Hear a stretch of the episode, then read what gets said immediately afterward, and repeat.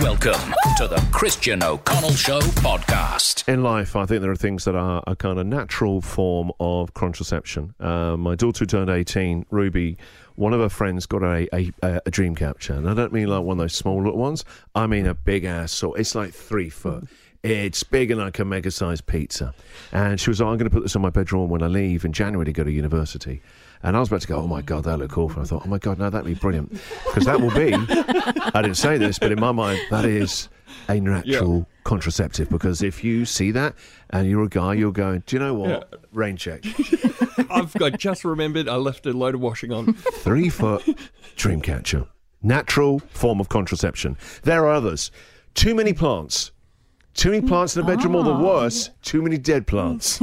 Something's going on. The energy's not right in there. What do we think of the other natural contraceptives? The one I had that I didn't even know at the time was a natural contraceptive was the chin up bar in the doorway of my bedroom. What's wrong with that? I don't mind a chin up bar. Because I was a scrawny teenager who obviously wasn't using it. Yeah, I mean, look, I if it's a best jacked dude, yeah. you think, well, okay, it makes sense. You got to. But I guess how you used to be. Now you are a jack guy. But I mean, years ago, it would have looked, it would have screamed of insecurity. Yeah, what a, a, a, a willing suitor would have seen the bar and Sorry, then what year are we on? A willing. This is downtown radio. What are they like Downton Abbey FM? A willing suitor. someone I brought back to the Yes. room would have seen my skinny arms, then looked up to the bar and goes, "Well, he's There's not a lot using going that." on here. and it's not a great look." Mainly hanging this towel over and stuff like that. One of these. You want it? We got it. You got a door, you got a gym. Get bigger, harder, and stronger with the all new powerful Tower 200 from Body by James.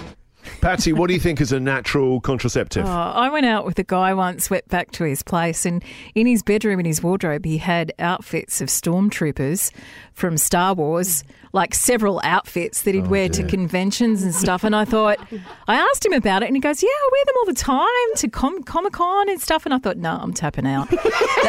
That's not for me. Sorry. Not a willing suitor. Nope. Coming See ya. soon, the big replacement to maths. Willing suitors on nine. All right, give us a call then. What do you think of the extra, other natural forms of contraceptive?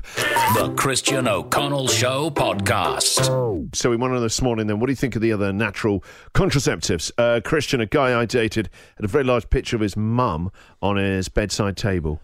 Um, subject heading for this uh, email, by the way, willing suitors.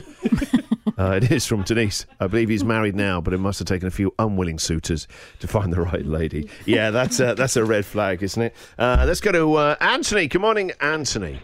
Good Morning, all. How are we? Yeah, we're good, mate. And uh, what do you think is a natural contra- contraceptive? Porcelain dolls with those eyes that look at you. I went to a girl's house and she had about 15 of them on the counter and like the dressing table in the room. And I'm like, what the hell is that? She's like, oh, they're my friends. They're my dolls over my years. And she started naming them. One was called Jemima. I'm like, I'm just thinking play school Jemima. So Yes. I put like a blanket or towel over them just to oh, let them looking at me. And they're like, she's like, oh, no, no, you can't touch them. They're antiques. You know, they're, they're my friends. And I just said, yeah, I'll catch you later. Anthony, thank you very much for your call. Let's go to uh, Tanya. Hi, how you going? I'm good, Tanya. What is it for you? God, I was dating this guy for a couple of months, and then he said to me, "Oh, I'm going to take you somewhere really special." And I thought, "Oh, Grouse is going to take me on a picnic or to a beautiful restaurant." But um, we drove and he, we pulled up at this building, and I'm thinking, "What is this?" And we went inside, and it was it's possessed by snakes. Sorry, it was a, a, a, like a s- a snake Farm. Snake farmer, didn't they? They farmed them, didn't they? While they were working there, while they work in the land, the ploughs and. I don't know. And he, and he wanted to buy a snake. And then he must have seen my face and he told me not to be a prude. Deal breaker? Did the relationship carry on? No. All right, Tanya, thank you very much for your call. okay. This is the Christian O'Connell Show podcast.